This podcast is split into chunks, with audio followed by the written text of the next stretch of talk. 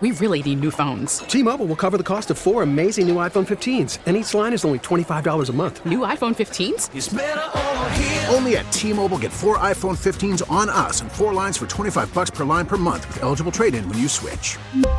Minimum of four lines for twenty-five dollars per line per month with auto pay discount using debit or bank account. five dollars more per line without auto pay, plus taxes and fees. Phone fee at twenty-four monthly bill credits for well qualified customers. Contact us before canceling account to continue bill credits or credit stop and balance on required finance agreement due. thirty-five dollars per line connection charge applies. See T Mobile dot com. Good morning, everybody. I'm Dave Briggs, home in Connecticut. Ross Tucker home in Pennsylvania. Before he hits the road, we'll go to some home markets today, including a look ahead at a fantastic Thursday night game. Packers hosting the Eagles. We will talk to a Packers reporter in the ten o'clock hour. We'll also get you some free money coming up with our friends Nick Kostos from You Better You Bet and Brad Evans with some fantasy tips for this outstanding Thursday night game. A lot to get to, and a shout-out to the Milwaukee Brewers and Minnesota Twins. How about Milwaukee clinching the postseason and doing it without their best player, Christian Yelich? They were twelve and two. Without the guy who could be the M V P. That is impressive. But we start with football before we get into the return of Melvin Gordon or even this outstanding Thursday night game, Ross Tucker. I found it interesting that Bill Belichick usually says nothing about everything, and Tom Brady says a lot, although says nothing. They both were very complimentary about where they'll play this week, a place you played, in Buffalo. Bill Belichick said it's different than anywhere else in that you get sixty minutes of the opposing fans' attention. They're there to cheer, to do nothing else. And Brady called it one of the great environments in football. Where does it rank in the places you played? Well, first of all, I'm laughing at the bio they just put up for you. I don't know if you saw it, but it is amazing. Okay, hold on. Overrated hair. True. Served country.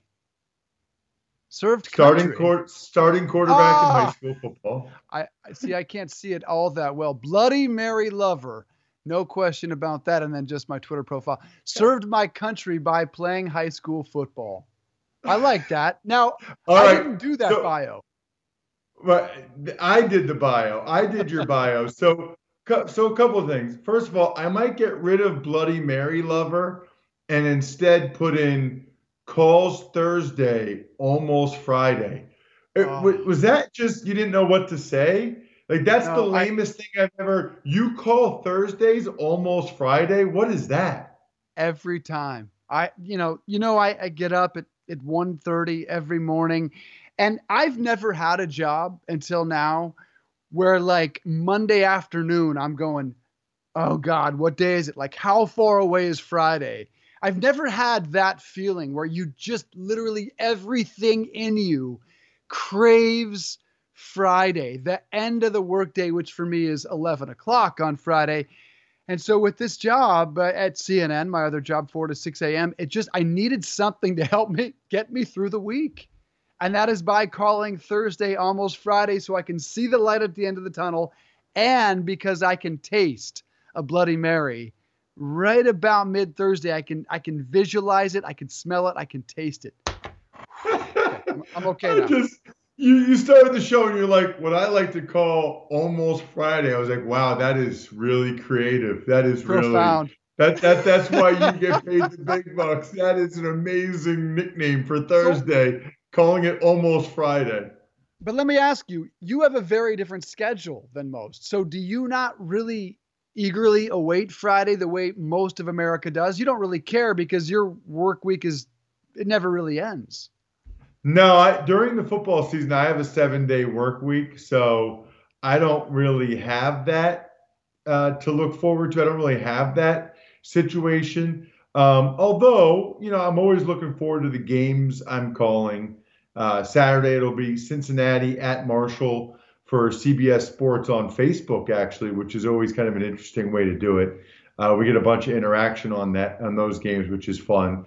Uh, but I still, like last Saturday when I did the Army game, I knew I was going to get home that night and take my wife out to dinner. So I was looking forward to that. So I don't look forward to specific days or times of the week as much as just events that I know I can kind of be normal and socialize and not be working. But no, man, for me, football season is seven days a week. Sunday, even Sunday, even though the Eagles don't have a game, and I won't be doing Eagles pregame like I'll be doing tonight for ninety-four W I P, a radio dot com affiliate, available always on the app, by the way, from tonight, six to eight p.m. Eastern Time. Sunday, I'll still be available on radio dot com. I pretty much live on radio dot com because I'll be on uh, You Better You Bet from nine a.m. to noon on Sunday with Nick Kostos and the gang. So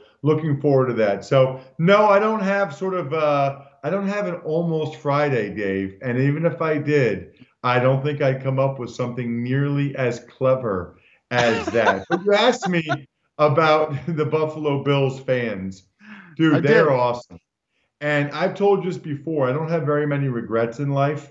I try really hard to live my life in a manner in which I won't look back and have regrets. But in hindsight, thinking about the number of R Vs that were already at Ralph Wilson Stadium on Fridays, when I played for the Bills in oh three, oh four, oh five till I got cut, I wish on Fridays that I had gone and just popped over some of those R Vs and just cracked open a couple of daddy sodas with whatever Bills fans were there. On Friday, as you know, Dave, that's the short day in the N F L. That's when you get done at like one o'clock in the afternoon. That is the equivalent of the eleven o'clock for Dave Briggs on Friday. It's Friday at one for an N F L player. So even though you still have to work the next day and you have a game on Sunday, after Friday at one, it's like all you have to do after that is rest. Saturday, you have a walkthrough. And then Sunday's the game. That's the fun part of it. So you really look forward to that Friday at one. And there would already be so many motorhomes. Like, I don't I don't get it. It was almost like a college atmosphere. I don't know if those people were retired or they didn't work or they just called off on every Friday during the N F L season. I don't know. But we would go to a typically like a dive bar near the stadium, the Big Tree Inn. And I would have a few Labatt Blues and some chicken fries, which are delicious. And then I would take, Dave, the nap of all naps. Friday, I'd be so worn out. I would I would get home feeling pretty good at like two thirty, three. I would nap until six. I would take like a three-hour nap and then do something that night, whether I went to a high school football game or out to dinner or whatever. But in hindsight, I wish I had stopped by some of those motorhomes on Friday afternoon and had a few daddy sodas with the Bills faithful, because that would have been amazing for me and obviously really cool for them to have a player there. Although that probably wouldn't look real good if a player sitting there tailgating on a Friday afternoon just crushing beers with the fans in the stadium parking lot. Although it would have been a blast. Dude, you would have been a sensation there in Buffalo. I think you would have gone viral with that. I just love that one of your few regrets in life is not going to uh, hang out with the Bills fans and their R Vs on a Friday. You, my friend, have lived an enchanted life. If that is one of your few regrets, I could spend the next three hours talking about my regrets. I am racked with regret pretty much twenty-four hours a day, but I'm happy to be here. No regrets about that. I can't help but wonder if Melvin Gordon has a little regret about how his holdout went down. He is returning from that holdout that lasted three weeks. Chargers go one and two over that span. And I don't know what on earth Melvin Gordon accomplished. Here's what he did lose, though. Subject to one point two million dollars worth of fines, because subject to, we're not sure that the Chargers collect them. One would assume they might. He also loses out on nearly a million dollars worth of base salary for those first three games. Still going to make four point six million dollars for the rest of the season. He's going to be all right. He's not going to miss any meals. But it's just difficult to figure out what exactly he accomplished. The one thing we all need, no matter what you do, whether you are an accountant, whether you are a lawyer, whether you are a judge, whether you are a football player, you need leverage to get more money. Leverage might be the most important thing we have in life, and most of us just don't ever get to have it, so we don't get to get the pay raise that we dream of. And one would have thought Gordon had it coming into this year because they were, uh, or, or after this, one and two. Um, they didn't score a ton of points. But, Ross, what the hell did Melvin Gordon accomplish? And when he walks back into camp, is he going to be saying, uh, I regret it? Le'Veon Bell still feels he won. Le'Veon Bell is wrong. Le'Veon Bell should not feel that way. Le'Veon Bell lost, and he lost a lot of money as a result. I feel a little bit differently about Melvin Gordon. This is something I did write about in my column, Dave, uh, a week or two ago. Thankfully, I had this idea. Thankfully, I wrote it before Melvin Gordon came back. Otherwise, I wouldn't have been able to write that column. There was, in my mind, actually some logic to what Melvin Gordon was doing. And frankly, I'm a little bit surprised based on that strategy that he's coming back now. Here's the logic, right? He's making five million dollars this year. He's already made eleven million dollars.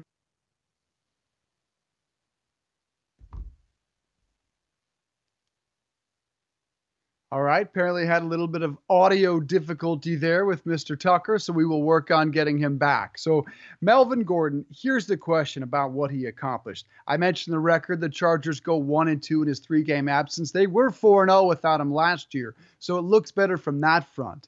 But when you look at the offense, it's kind of a mixed bag, right? So they are fifth in the league. The Chargers are fifth in the league in yards, which sounds like, hey, they really don't need him. But where the Chargers really struggled isn't just with the record. They couldn't score points.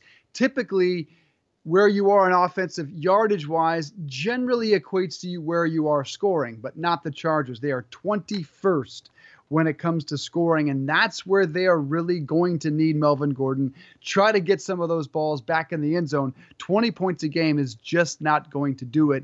One would think he has massive regrets. Yes, this year counts towards free agency. Perhaps he gets closer to a deal, but it looks like the trade market that he explored is just not there for him. There are Zeke Elliott, Christian McCaffrey, Saquon Barkley. There used to be Gurley, though the Gurley we've seen this year has that arthritic knee and does not look like the guy that we saw last season or the prior year. It looks like the N F L market has determined Melvin Gordon is not in that elite top tier of running backs that deserves, let's call it fifteen million dollars a year, that Le'Veon Bell did get. So maybe there are four running backs that can get that kind of money, but those guys are unicorns. It's not clear Uh, if Gordon is worth that type of money. So another stat when you look inside of it, it's very interesting. Uh, Austin Eckler's done a terrific job uh, backing up Gordon and becoming the starter. But what's interesting is he had more rushing yards at this point last season while complimenting Gordon. So three games in, Austin Eckler had more yards backing up Melvin Gordon than he did as the starter. He has been terrific, though, when it comes to uh, passing catches out of the backfield. Uh, we are reconnecting with my man, Ross Tucker. Is he back with us yet, fellas? Nope, not quite yet. We will keep on moving. Melvin Gordon back in camp with the Chargers, we expect today. Likely to hear from him, and we'll see uh, what he what he voices. Maybe he can find something that he accomplished. They had offered him reportedly a deal worth ten million dollars a year. He was seeking a Le'Veon-type deal worth around fifteen. What will he get on the open market? Myself, I'm not convinced that Melvin Gordon is worth a dime more than ten million dollars per year. But that'll be the question.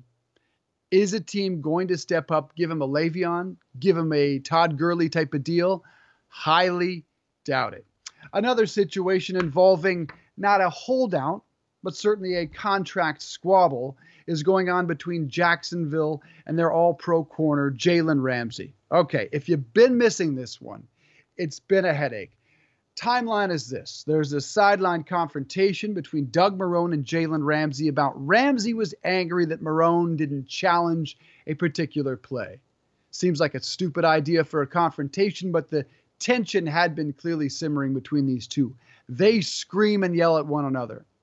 After that game, it's reported that Jalen Ramsey wants out, wants to be traded. Jacksonville acknowledges they will pursue the trade market for him. Initially wanted two first-round picks. Then that was lowered. We now hear they want a first, a second, and potentially another player. But then Shad Khan, the owner of the Jaguars, comes out and says, well, we would like to keep him around. They win that huge Thursday night game. The division appears winnable the way Gardner Minshew has played.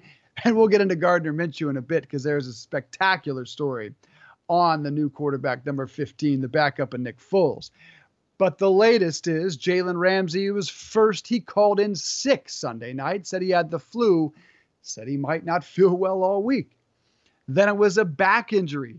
Second, and then Jalen Ramsey expected to miss some time. And this one, he couldn't make up, unlike the flu or back injury, uh, the birth of his second child on the way. So let's listen to the head coach, Doug Marrone, talk about all the happenings with Jalen Ramsey and where they go moving forward.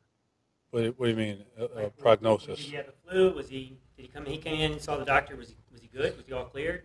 He, he was sick. Yeah. But he's good now, feeling better. From the sickness? Yeah. Yeah. And then when did the when did the injury pop up? I don't know. I really don't know. I mean, he just gets tight, you know. I mean, his back got tight. It's normal. His back has gotten tight before. My back's tight. A couple of guys' backs are tight. You know, a couple of guys have hamstrings. I mean, everyone gets um, gets the stuff. What's the matter?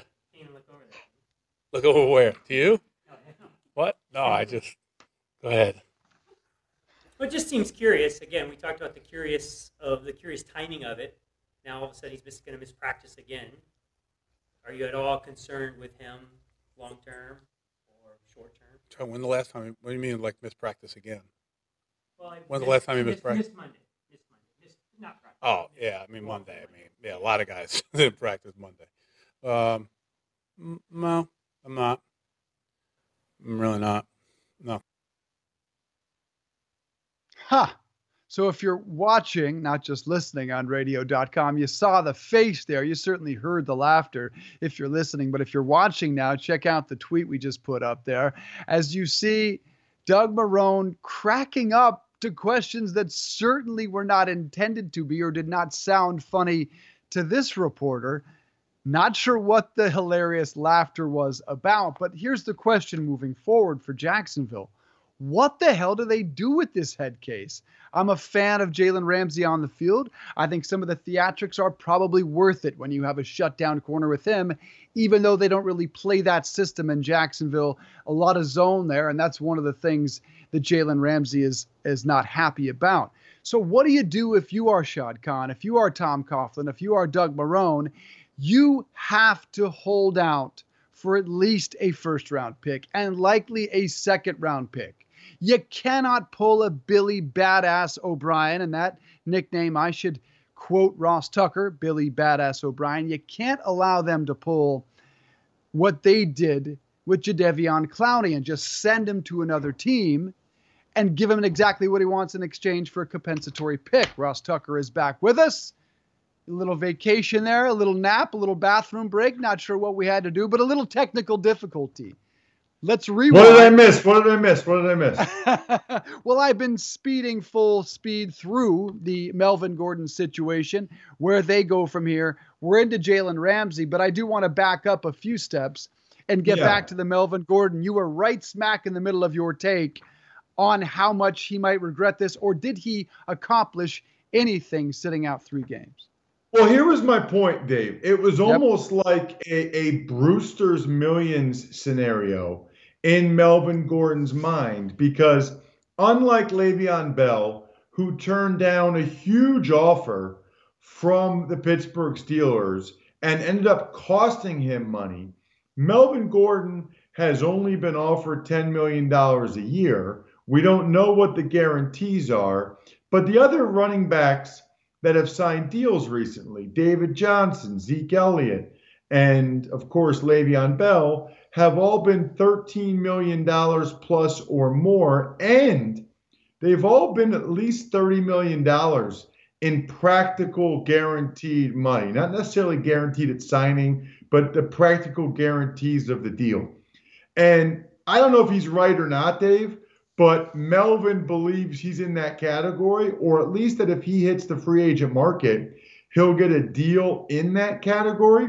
So in his mind, he was looking at it like, does it make sense to play half the season? Because he needs to play at least six games for it to count as a year. But does it make sense to play half the season for two point five million dollars when I've got a pot of gold at the end of the rainbow sitting for me in March that should get me at least thirty million dollars guaranteed?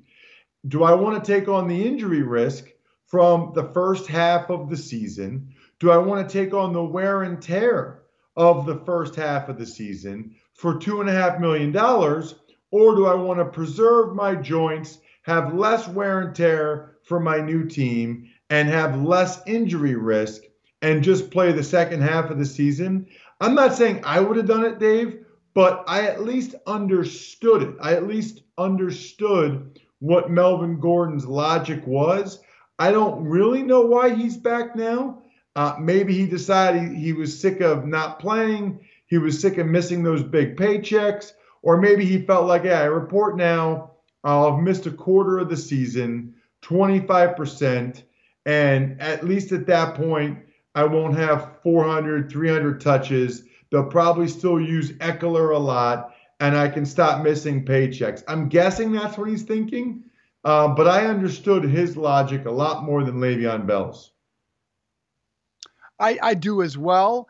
And, and I think this is just the realization. Once you start staying home and once you start realizing you are losing more than three hundred thousand dollars a week, that gets real fast. Um, and, and especially when you look at the schedule, I think he returns at a spot that the Chargers could easily go on a run. So maybe he says, boy, they're not scoring points without me.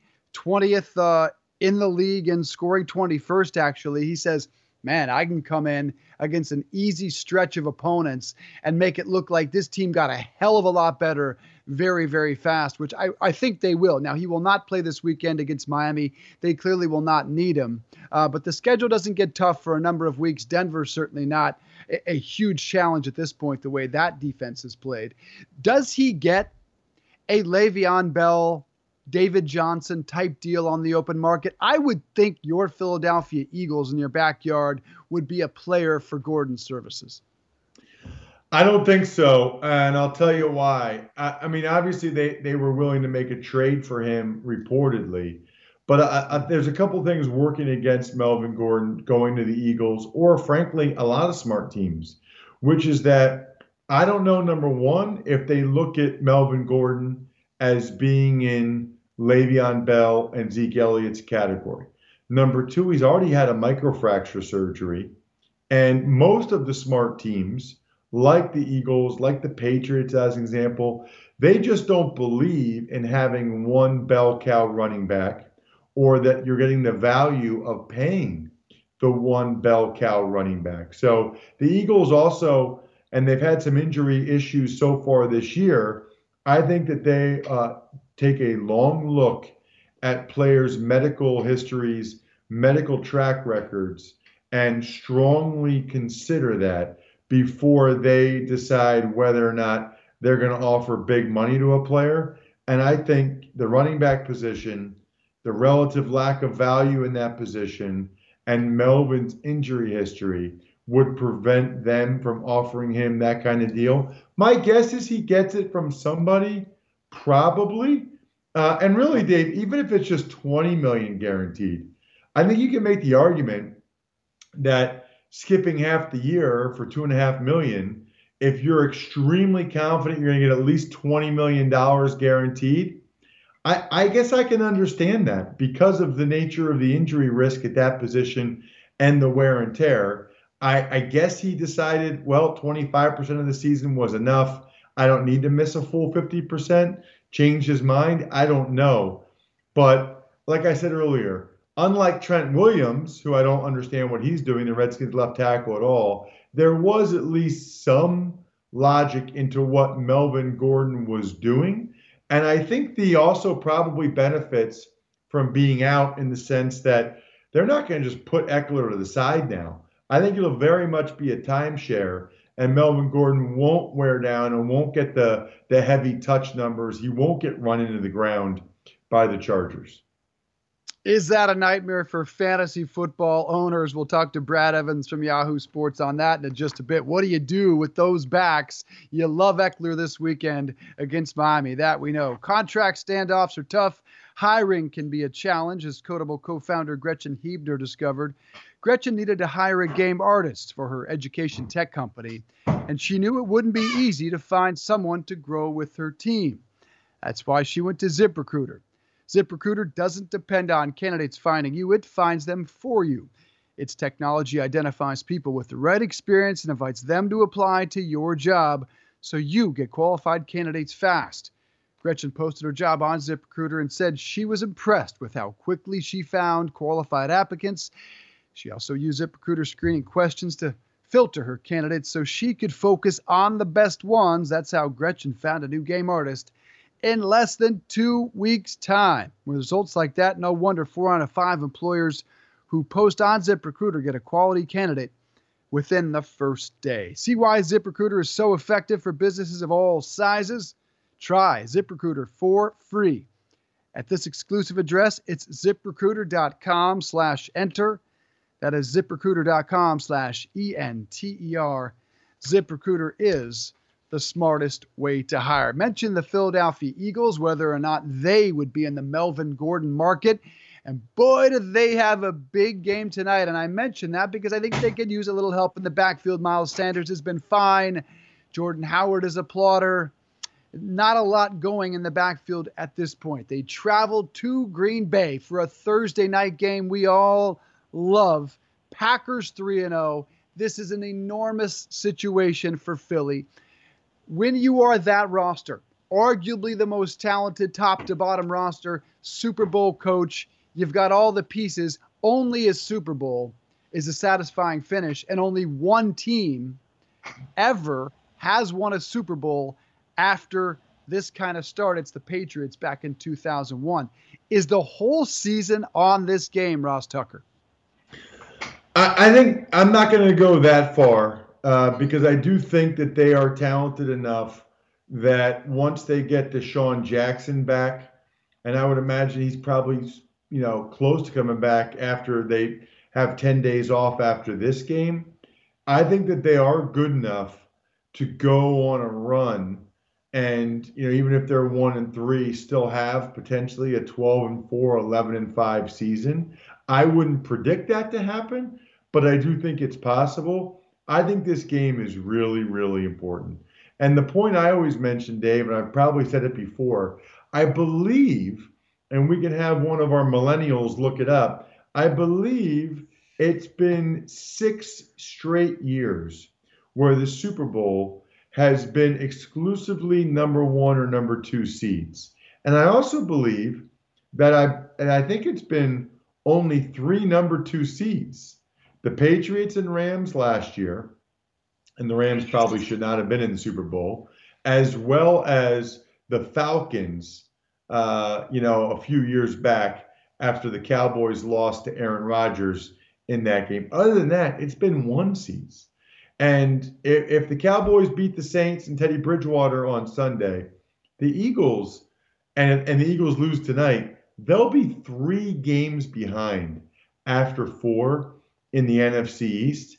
I think that's probably going to be too much to come back from. They would have to obviously sweep the Cowboys and more. So this is a critically important game for them. The good news is they do get Alshon Jeffrey back. We'll see how healthy he is and how productive he can be.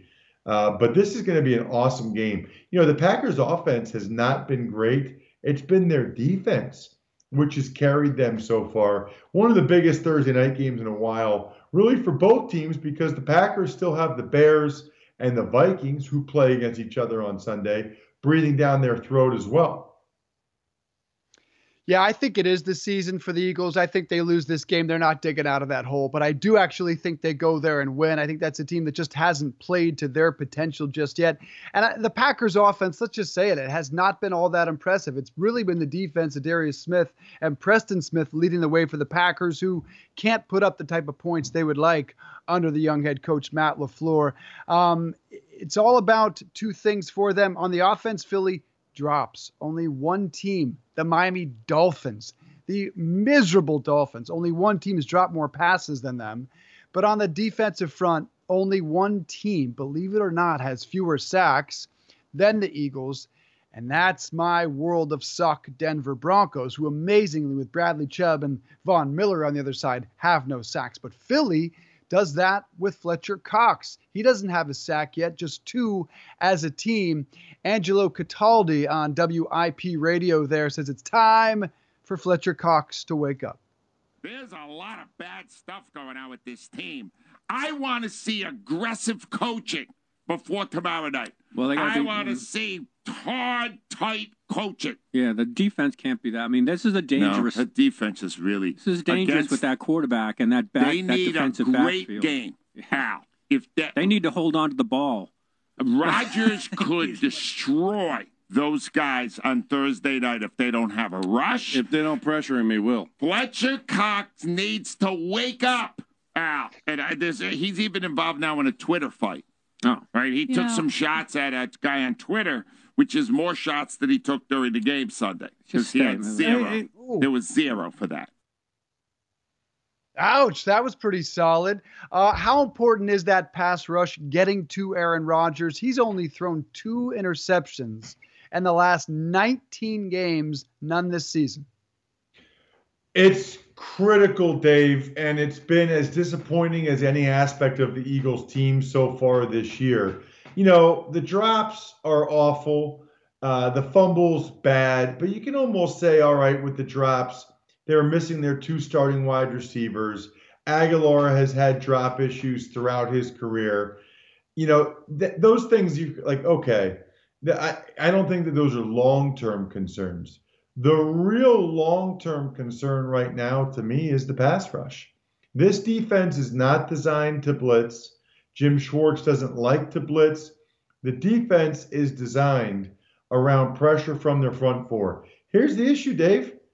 They lost their number two and number three tackles. Number two, Malik Jackson, done for the year. Number three, Timmy Jernigan, out for a while. That hurts. Their number one defensive tackle, Fletcher Cox, who's one of the best players in the N F L, has not been that so far this year. He's coming off the foot surgery from the playoff game against the Saints and has not been productive, has not been disruptive, and everything they do on defense really builds around him. I mean, this guy's, he's not Aaron Donald, but he is close. He is a tremendous player that has not played to it so far this year coming off that surgery. And then the defensive ends have just been kind of blah. Brandon Graham, Vinnie Curry, and Derek Barnett, and that's been the most concerning aspect of the team, I would say, is the lack of a pass rush, because you look at it and you think, okay, well, when when are they going to fix that? How are they going to fix that? When is that going to change? You can imagine the guys stop dropping the ball. Right now, it's kind of hard to imagine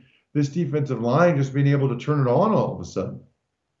Yeah, and on the flip side, it's not pretty for them because the Packers can ra- rush the passer, and they are doing that very, very well through three games. A very different look for Green Bay. They have twelve sacks, seven and a half between the two, Preston and Zadarius Smith. And Jason Kelce talked about not just the challenge of their pass rush, but the new emphasis that has been a problem for teams across the league on just too many holding calls and having those refs in your mind. Here's what he said on W I P. There's one other thing I want to ask you about the refing, because we're under the impression after the first couple of weeks, the league talked to the refs to back off on offensive holding. Are you noticing yeah. you're getting a little more latitude there on that than you did at the beginning?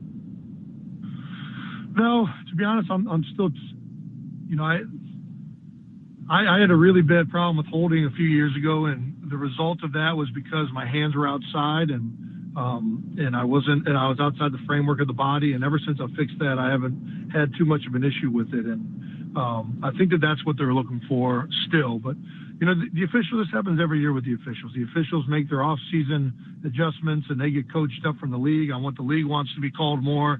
And then, you know, it's kind of like, um, you know, cops with, uh, you know, having uh, uh, you, you have to have a certain amount of tickets per month. You got to meet your quota, right? So yeah, then yeah. guys start reaching for things, and they start looking for uh, just an excuse to call a penalty.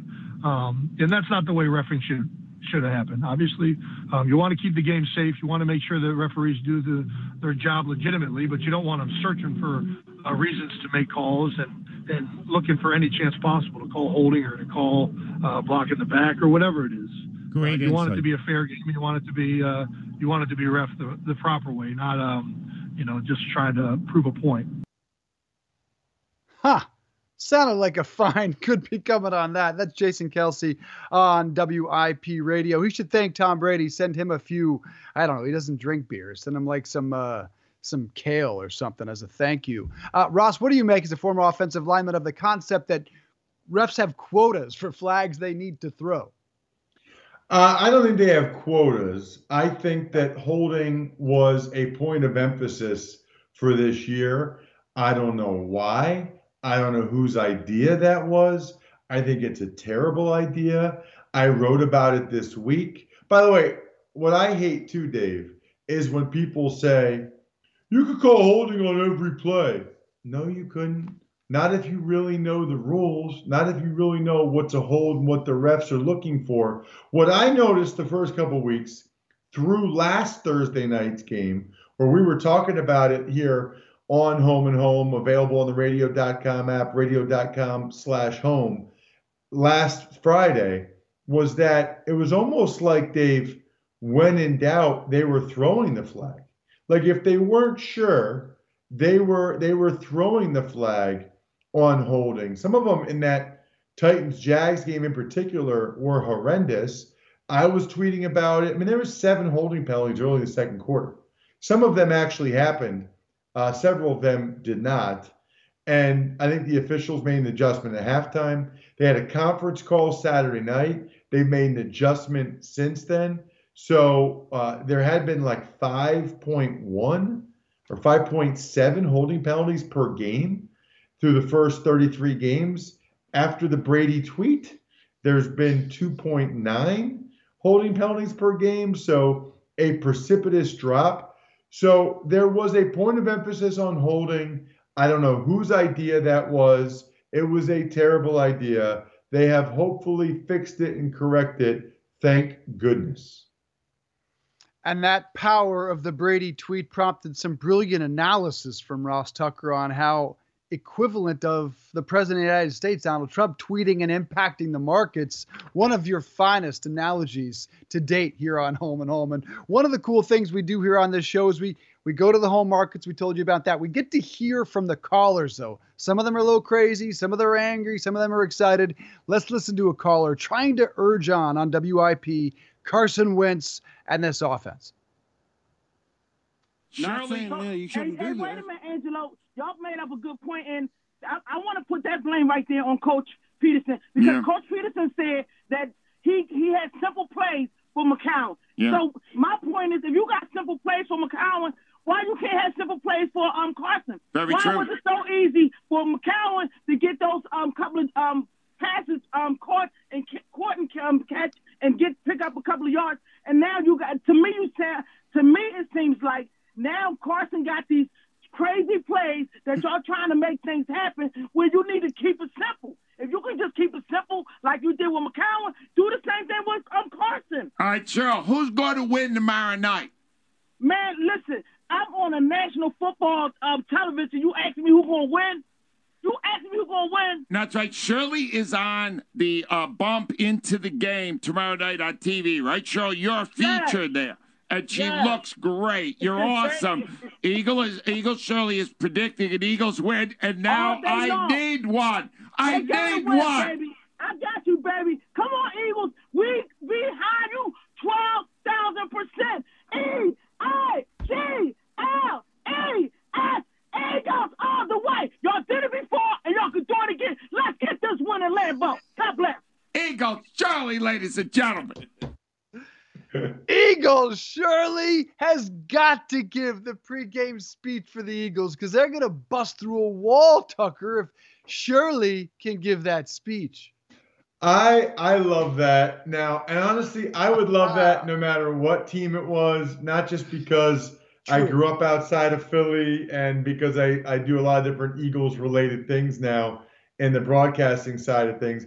I just love the passion. I love how much they care. There are other cities like that. We talked about Buffalo earlier in the show. Certainly Eagles fans. I mean, that is awesome. She is fired up. And the thing is, Dave, they consume so much content that they're knowledgeable. Like, she remembers that Peterson said he had a limited package of plays for Josh McCown, and McCown had some success when he came in in the preseason. And she's like, do that, do that, give it, give, you know, give, give Carson Wentz the limited package and keep it simple. I mean, yeah. It is just nothing gets past these people. I swear we could do the whole show of just listening to caller rants, and it would just make me smile. I mean, not only her passion, but she felt like she had to end the call by doing the Eagles chant. That is just amazing. Uh, more cowbell, more Shirley, more callers. That's what we are calling for here on Home and Home. Before we get to a break, Uh, who wins this game, spread or not? Let now let's let's let's go with the spread. Green Bay is minus four. Who you taking? So for sure with the spread, I really like the Eagles. Uh, I okay. think the Eagles have an excellent chance to win this game. I know on paper and what we've seen so far this year that people that the Packers deserve to be favored in this game. They're playing at home. It's a short week. They're undefeated for a reason. Their defense is playing lights out. I'll just say this to you, Dave. This is sort of my player experience chiming in. I don't know that the Packers are a four and oh type of team. And the N F L has a way of kind of averaging out on some level over the course of the season, unless you are like an elite team. I don't think the Packers are that. I don't think we're going to be sitting here four weeks from now saying, can you believe the Packers are eight? No, I don't see that happening. They're going to lose. The Eagles are a desperate team. They need this win. You talked about it earlier. They need this win badly. And I think they somehow find a way to get the win. I like the Eagles to sneak one out somehow, some way. Let's go twenty-four twenty-three, twenty-three twenty, something like that. The Birds get the win on the road, but I love them with the points. I think it's a toss-up game. Love the Eagles with the points. Yeah. We do picks here, minus the spread. I took the Eagles. I think the desperation of this game. I think Alshon Jeffrey gets them back going. And Fletcher Cox, look, sacks come in bunches. We've seen that with Aaron Donald. We'll see that tonight with Fletcher Cox. We both agree Eagles get the win there in Green Bay. But the man who knows how to bet and where to put all the money, Nick Kostos, who better, uh, you bet or you bet. He's going to tell us who wins tonight, over, under, and the best picks of the weekend coming up after a quick break. All right, we're back with the Free Money Thursday. Big Thursday night game. Eagles at the Packers. Green Bay a four-point favorite. Uh, at home, yeah. No, I'm taking the Eagles. Ross Tucker's taking the Eagles. Who is Nick Kostos taking? He joins us, uh, the host of You Better, You Bet. No gear. It's a no gear Thursday, trying to shed that N Y D B label that Ross Tucker bestowed on you. Where's the Giants jersey? How's Where's that? The Yankees hat? How's that? Is that is that good for you? That I put the chains out of the shirt. Helps. Yes, that is that helps. Good? That's, is that, that good? Helps. Good, good. So I think that like this helps. Actually may be more N Y D B than wearing a Yankee hat or like a Giants pullover. So I got the uh-huh. chain out. What's going on, gentlemen? How we doing today? We ready to win some money? I got a question, Nick. I got a question. Your hair this morning, is that yeah. intentional? Yeah, like someone, I mean, listen, it's early. Like, you know, like I, I got to work till ten o'clock tonight. You just kind of like run a couple, you run your hands through it, a little product in it, maybe a little blow dryer. This is currently what are, it's doing. So that's what I'm rolling with. Okay. Are you, are you trying to look taller? Like, what are you no, trying I've, to do I've, there? No, I, I gave up on that when I was, like, seventeen. No, the, the taller thing is, like, I'm I'm fully at peace. Like, I can't lift weights to get taller. I'm in full acceptance of it, and I am living a fully Napoleonic life. So, no, it's not it's not to be taller. I just kind of think it's a cool look. You probably disagree, but then again, you look like Hodor stepped out of the big and tall section. So I don't really know if we can really, you know, go back and forth here on the uh, on the dressing and the looks. Wait, wait, he looks like who stepping out of the big and tall store? You guys, if you don't watch Game of Thrones, you won't get it. The Hodor reference. I know Ross doesn't watch T V if it's not if it's not football tape, so I don't know if you'll if you'll get it or not. Hey, yeah. You know what? I do watch T V. You know what I watched last night? And I gotta see if you've ever seen this show. It is freaking glorious. The Masked Singer. Have you seen it? Um, I kind of like know what goes on. Antonio Brown was oh on it, right? God. Like that's how I yes! know it, right? Yes, that's yeah. when he started losing his mind. I trace things back to when Antonio Brown made the decision to go on that show. That's when things started going south for him. But it's outstanding. You've got celebrities that dance around. Last night in a in an ice cream cone. An ice cream cone ninja, the uh, Fortnite I gotta, legend. I gotta, I gotta, I gotta, tell, I gotta tell you, Dave, it's, it sounds kind of stupid. Damn it. All right. Anyway, it's a good show. I'm just very you, it's a, stupid. It's, it's really entertaining. Just watch one clip. All right, Kostos, who wins tonight? Over under? I think we got forty-six. Uh, Eagles, Packers. Who you like? Um, you know, I know Ross is obviously going to be involved in this broadcast. Ross, I kind of think the Eagles are going to keep this game close. Um, it's not my favorite bet in the game, and the injuries really make me nervous here, but the Packers are a fraudulent three and oh, and I think you can make the case that definitely shouldn't have covered the spread in either of their last two games, and probably shouldn't have won either of the last two games. Now, it's easier to say that about the Vikings game with the Kirk Cousins and reception at the end, but, I mean, against the Denver Broncos, I mean, Denver gift-wrapped them two touchdowns with fumbles in, like, deep in their own territory, and the Packers were able to convert, but this offense hasn't looked good through three games. What scares me tonight, obviously, are all the cluster injuries in this Eagles secondary and also on offense. So, like, in theory, Aaron Rodgers should be able to have a good game. In theory, Devontae Adams should have a breakout, and I know people have compared it to what Mike Evans did last week against the New York Giants. But I can't shake this, right, that I think Green Bay is a little overrated. I think Philly's a desperate team right now. I'll take the points with the Eagles, but the bet that I feel better about is the over. I think this will be a Thursday night game where we get some points. I think the Packers will score more points than usual. Eagles are going to have to play up-tempo and score some points, and I have faith in Doug Peterson game planning against that against that excellent Packers defense. So I like over forty-six, and I lean towards the Eagles. If you want to give yourself a little cushion, I think you could do worse than teasing this total down to forty and teasing the Eagles up to plus ten. I think that's probably a winner as well. Uh, yeah, well, so I really like the Eagles getting the points for the reasons you laid out. I'm not as confident in the over. Uh, you know, the Eagles just... They are getting Alshon Jeffrey back, but that Packers defense has been excellent, and the Eagles. You see the graphic right now on the screen, Ross? Can you see the graphic on the screen? It's outstanding. Ross's betting tips: bet on the underdog if you think they'll win. Fly, fly, Eagles, fly, baby. Let's go. That's why I can't wear my Giants gear because I'm picking the Eagles. All right, so I got to tell you this, Kostos. I want your thoughts on this. Okay. My best bet probably for Sunday, okay. The Washington Redskins yeah. getting the points, kind of like the Eagles. Desperate times call for desperate measures. No Saquon. The Redskins were embarrassed Monday night. They actually have some video now of what Shermer likes to do with Daniel Jones. I actually like the Redskins to go into New York and beat your Giants on Sunday. Your thoughts? Well, I want to answer your question with a question. Did you guys like W W F growing up, the World Wrestling Federation? I did, yes. So do you growing remember? Up, you, I liked it. Now I hate it. Do you guys remember like Demolition, the tag team, and Mister Fuji, the manager, the Japanese manager? So no, in WrestleMania seven, they were a tag team. Like they were like a Legion of Doom ripoff. Anyway, at WrestleMania seven, Demolition faced Tenryu and Katao, these two Japanese wrestlers, and Mister Fuji was Demolition's manager. And during the match, Mister Fuji turns on the Japanese wrestlers for Demolition, and Bobby the Brain Heenan says, wow, betraying country for money. I like that. Ross Tucker on Sunday, I will be betraying fan loyalty for money, like Mister Fuji did at WrestleMania seven, because you're one hundred percent right. The New York Giants absolutely stink. Despite the win last Sunday, despite how fired up I got over the win and Daniel Jones, Saquon Barkley's not there, and Daniel Jones doesn't play defense. He can't play cornerback. Terry McLaurin's going to absolutely rip this team up. If Case Keenum is fully healthy, and I know he had dealing with the foot on Wednesday and didn't practice on Wednesday, if Case Keenum starts in this game, the Redskins are going to beat the Giants. I think that's a great pick by you. I think if you can get three with the Redskins, you absolutely should. This line is an overreaction to what we saw last week, what the Giants were able to do. The defense still absolutely stinks. Redskins offense has really not been terrible despite the oh and three record. I hate to say it. I hate to go against my boys. Maybe that's why I'm wearing no Giants gear today. But I will also take the Redskins, Ross, not just to cover that spread, but I think the Redskins will beat my beloved New York Football Giants.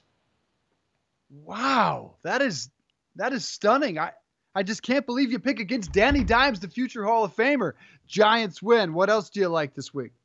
Oh, we want to go to the, the N F L. Want to stay on the N F L card, Dave, or we want to do a little is college there, football? Is there, whatever you is want, there one man. Other? Yeah, give me one more N F L pick this weekend. Oh, well, well, I'm going to give you guys a total. And um, I think on this show and on and on You Better You Bet, I've given out Um, best bets. My best bet of the week has been a total each of the last three weeks. This is the third week. Two okay. weeks ago, it was Steelers Seahawks in the game that Ben got hurt. That game went way over the total. Um, last week, it was the Panthers Cardinals over. That game went way over the total. And I feel like we're going to go three and oh this week. I, I saw it um, earlier in the week, and I liked it immediately. We had Evan Silver from Establish the Run, one of the best fantasy football experts. He's on uh, You Better You Bet every Wednesday night. And he was in lockstep with me on all three of these bets and in lockstep with this one as well. We did not talk about it beforehand, which gave me even more confidence. confidence in it, and that is over forty-six in this Panthers-Texans game on Sunday. I don't think Kyle Allen has to be a superstar. He's the trigger man in this offense with all the weapons he's got around him. So I have faith in this Panthers offense, and this offense on Sunday looked like the offense I thought it would be coming into the year. On the other side of the game, you've got Deshaun Watson and the Texans, obviously more than capable of putting up points here. Now, full disclosure, this game has gone up. The total has gone up over the key number of forty-seven at forty-seven and a half. I bet it at forty-six earlier in the week. So, like, you are getting it at the worst of the number. If you bet it now, maybe it'll come down to forty-seven and you could take it there. But I think it goes over forty-seven and a half anyway, but I do have to say that because it is a key number, and I did get it at forty-six. But I think this game is played in the fifties at worst, Panthers and Texans. That's my best bet of the week, over the total in that game. All right, what's your best bet on the college side, Nick? What do you got? Uh, I like a lot of college bets this week, actually. I, I think if I had to pick one, I'll go out to the Pac twelve and – um. You Better You Bet listeners and viewers know I have a lot of futures on U S C this year. Um, I have U S C over win total, U S C to win the Pac twelve. I had U S C last Friday night to cover against Utah. I watched that game against Utah, and even though I won my bet and U S C won the game, they were very lucky. I mean, you look at the box score, Utah dominated the game.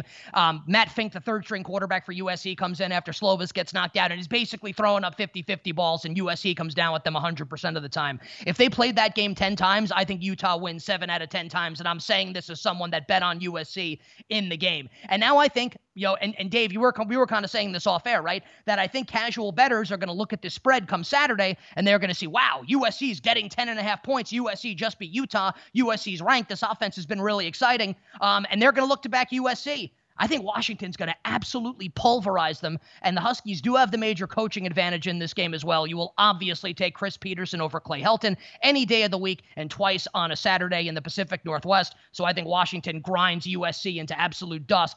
Full disclosure, again, I bet that at nine and a half earlier in the week. It's now up to ten and a half, but I still like Washington. How about Clemson? I like, yeah.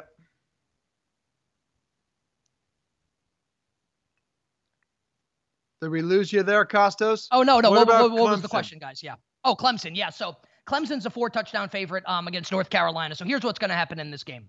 And we've seen Clemson do this a couple times, and it's really blown the Trevor Lawrence futures, the Trevor Lawrence Heisman bets to absolute shit. Um, He last week, he was out of the game first snap of the second quarter. E T N's out, Ross is out, Higgins is out. So Dabo's not really looking to keep the pedal to the metal in these games, right? And what we've seen from North Carolina true freshman quarterback Sam Howell, he is nails in the second half, specifically in the fourth quarter. So I think what we're going to see here is Clemson absolutely dominate in the first half. So I think what you could look to do is play Clemson in half one and then play North Carolina in half number two, because Mac Brown's not pulling Sam Howell out of the game, his true freshman quarterback. You want him to get reps against the number one team in the country. Howell's going to ball out late in the game like he always does. Clemson's going to have their backups in there. So, like, I don't know if I take Carolina full game. I mean, I would if you made me pick, but I think the way to cap this game, you bet Clemson in the first half. Clemson's up four touchdowns at the break, and then North Carolina makes their comeback in the second half. Carolina covers in half number two. Nick, how much joy do you take coming on this show and and saying the words full disclosure and then telling us how yeah. and then telling yeah. us how smart you are because you got the number at a better number? I feel well, like this whole segment has been designed around you showing how smart you are because you got all of your numbers at better numbers. But if you well, were really that smart, you probably wouldn't wear a chain at all, let alone have it out of your shirt.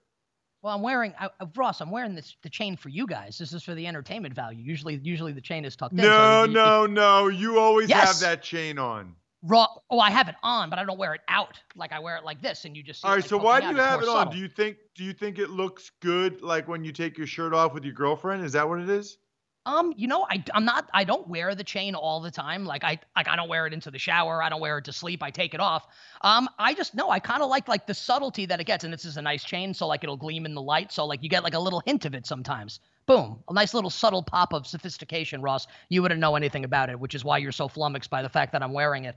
Um, what was the question that you were going to that you? Oh, the full disclosure thing. Yes. Yes. Ab- obviously. Yes. I'm a total narcissist. And yes, full disclosure. I'm I'm very smart. But in all seriousness, I do so many of these interviews throughout the week. And like people are asking me questions on Friday, like, what do you like in the game? For last Friday, right? I got people in, in, in on Instagram and on Twitter being like, what's your pick for the U S C Utah game? And I'm like, I, I like U S C, but I also like the over. At that point, the over was fifty-three and a half. I bet it earlier in the week at fifty-two and a half. Of course, it lands on fifty-three. I got people messaging me, you're an idiot. Like, like how could you give this out? It loses by a half point. It's like, well, idiot, if you listen to You Better, You Bet earlier in the week when I said to take it at fifty-two and a half, numbers move. That's why I kind of got to say, like, the Washington line has moved a full point. The the total in the, the Panthers-Texans game has gone up f- past a key number of forty-seven. Like, I kind of have to give that information out. So, yeah, like I got the best of the number because I bet my games earlier in the week, which is what people should do. Like you can't log on to your gambling site at eleven fifty-eight on, on Saturday and at twelve fifty-eight Eastern on, on Sunday and place your bets because you are getting the worst of the number. That, Ross, is why people need to listen to You Better, You Bet and radio dot com sports in its totality. Boom. Nice plug. Full disclosure, he's fully caffeinated. He's got a fantastic chain on. N Y D B. There it is, baby. Cold Briggs, brew. What do you Nick think, Kostos. In all sincerity, Briggs, what do you think is worse, yep. the chain or his hair? If we're being honest. Not, Dave likes oh, my hair. I, There's no I doubt about got, it, no matter I what he says. I think he's got glorious hair. He's got it, it glorious is. hair, Ross. You just Ross, don't have I mean, enough. On. You're jealous, dude. Ross, Let's see you do Ross, this, Ross. Yeah, come on. Yeah, Ross. Come on. Not much there, is there? Not I, a lot of lettuce. Not a lot of lettuce. Is there, baby? No, Dave, you have your hair. Like, your hair looks like it's designed that way, and it looks nice that way. Nick's hair looks terrible. It looks like it's That's from the eighties. He looks like he's a bad – he he looks like he's the guy that just – he was last cut to get in the boy band. He was the last cut that's, that's to get wrong. in to get into – And in savvy, like, in sync. He, he's like and the, savvy. The, I was trying to make up a boy band name. I was trying to make oh. up a boy and, band and, name. And then and then you bailed immediately. Like I could be on that commercial, like the boy, like that terrible commercial that runs nine million times on football Sundays. With you the boy should band. be on that commercial. Are no, here's the dance? problem. Well, here's the problem. It's like, because I would like to be like, like, I would love to be like, when I was younger, would have loved to have been like The Bachelor, right? However, it's like, you go to Disney World and it's like, you must be this tall to ride the ride. I ain't getting into no boy band, Ross. They ain't putting me up there in a boy band at five foot seven and a half. There ain't no way, no how, man. So I, I, I got to rock this as best I can, dude. I got to work with what the Lord gave me, man. Not all of us could be blessed to play in the N F L or look like Dave Briggs uh, stepped off a red carpet, man. I'm not playing with a full deck. I got to do what I got to do here, man. I got to have the chain with the subtle light popping. People like, oh, maybe he's got money. Maybe the chain comes out and they're like, oh, he's edgy douchebag. Maybe I like that. And he's got great fucking hair, you know. Ross, this is what I got to do, man. I got to play with the deck I've been dealt. Play with the cards I've been dealt, man. And you got to be all over me here. Give me a fucking break. Tucker, how you going to respond to that, man? You got nothing. He just got blown up. Well, I'm like no. I'm, I'm like Eminem and eight mile. Like I come on and I insult myself a million times and then people can't say no. anything. No, my you just my lost favorite yourself part of that, in the music, so, the moment. So, so first of all, I know what his favorite amazing. part's gonna be. First of Thanks. all, yes. that was amazing. What do you think my favorite part's gonna be? um, the fact that I said that um, maybe they think I have money because the chain gleams in the light. No, I love that part. My favorite part, though, is that you said five, seven and a half. You wanted to yeah. make sure you the gave half. yourself oh, yeah. that half inch. Well, you I could have said five, eight. Ju- you, you were not going to just say five, seven. You were no. going to give yourself that half inch, five, seven and a half. What do you think Napoleon said on the way to Waterloo? I'm five foot. You know five. what no, you sh- you know like what you could eight. do. You know what you you know. Forget the boy yeah. band. You know what you should be. You should be Joe Pesci in an off-Broadway version of Goodfellas. That you is know, who you remind me of. Joe Pesci no, in, an, in in an off like like way off Broadway version of Goodfellas. You are the Joe Pesci character. And go get your shine box, Kostos. F- funny like a clown? Is that what you're saying, Ross? Um, Ross, I, I would say I would thank you for the extremely original take. Only the ten millionth person in my life to say I sound like Joe Pesci. Very original by you. Thank you. Well, I wouldn't say Joe Pesci. I would say you are the Joey Fatone of the sports betting no, world. No, Dave. No, come on, man. I'm better looking than Joey Fatone. Don't give me that bullshit, Dave Briggs. Now Dave's in the ivory tower. Dave's like, oh, I look like a movie star, so I'm going to say Nick looks like the fourth best looking member of N Sync. No, Dave. I'm fucking the Justin Timberlake of this shit. That's right. Or at least J C. Maybe not J C. Who's the other guy? Oh. Irrelevant. The third guy. That's a oh, great Lan- question. There was, there was Lance Bass, too. The fifth, I have no hope of, of of of knowing. I was more of a Backstreet Boys fan myself. I was definitely more of a Backstreet guy, for sure. Yeah. Tucker, who are you? Uh, new Kids on the Block. New Kids? Hanging tough? Hilarious. Um, yeah, although I, Justin Timberlake, I, I actually entertained oh, this Hey, in all sincerity, I actually hated New Kids on the Block because that was when I was like in sixth grade, seventh grade, and eighth grade, and all the girls like loved them, and they would talk about how much they. And all I would do was do push-ups and bodyweight squats. So if I ever met any of those douchebags, I could smash their head into a wall because Lauren and Jen and Christy and all of them loved those guys. I wanted their love. Not these stupid New England idiots that they were never going to actually meet, and they would talk about all day. All day, the N K O T B. How about this? How about T K O? That's, um, somewhere, somewhere, Dave, there's a therapist licking his lips at the thought of getting Ross Tucker on his couch and charging an exorbitant sum of money. That, that was childhood animus just displayed. Ross, that, that, that, that was actually, that was better than my rant, and I thought my rant was pretty good. Now, it that should have been T K O R T for your initials. That would have been good. That was worrisome. Nick Kostos, well done, sir. We'll that's see it, you guys. Next we, week. Forgot, we don't, we don't got anything else. we, We're not talking about T V, movies. Got, so that's it. Well, next time we got to book you earlier, man, because we're about we're about six minutes past our break. So next earlier, time, earlier, man. We'll what the fuck do you think I got earlier. going on here, man? I work until ten o'clock at night. You want me to come on earlier? It's already fucking eight o'clock in the morning on the East Coast. Jesus, man. We'll I mean, what figure the fuck, it out. Dude? You want me to fall asleep during the end of the show? I mean, for you guys, I will. Um, I'm going to put the chain back in now. I appreciate it, guys. See, that's the thing. See, it's gleaming in the light. That means I've got money. That's a tip for everybody out oh, there. Thank a second. You Nick, Nick, Nick, Nick. I noticed some red there. Do you fake tan or are you just that fired up? Um, no, I'm that fired up. Although I will acknowledge, because I don't give a shit. Um, at some point soon, I have a wedding coming up in a couple weeks, and I'm very vain. I am going to go fake tanning because, like, I can't go nice. looking as pale as I am. So nice. I will go I fake like tanning it. at some point soon. I respect yeah. that. I, I respect and that. And I shave my chest. And I shave my chest, too. Spray, spray tan or real deal? Bulbs oh, no, or spray? Tan. Real, real tan. tan. That, like, like the real tan. Yeah, first, if I'm going to – yeah, no, it's like Walter White says, baby, no half measures. I'm not going with that brown shit that, like, that, like, that, like, that gets, like, yeah, yeah, people touch oh. you and then you get brown shit on their hands. I'm going Dude. for the real deal, baby. Let me bake in that bed. Yeah. Don't, My don't wife do gets that. that spray tan, and it just stinks, and it rubs off on you, and it's just nasty, man. Uh, Dave, I bet she uh, looks good, though, after after that shower, man, and after all the brown gook is off, man. The spray tan's good, man. There's no doubt about it. There's no doubt about that. Now we've gone there officially. Nick Kostos, best of luck this weekend, my friend. Good to see you. Peace. T-Mobile has invested billions to light up America's largest five G network from big cities to small towns, including right here in yours. And great coverage is just the beginning. Right now, families and small businesses can save up to twenty percent versus A T and T and Verizon when they switch. Visit your local T-Mobile store today.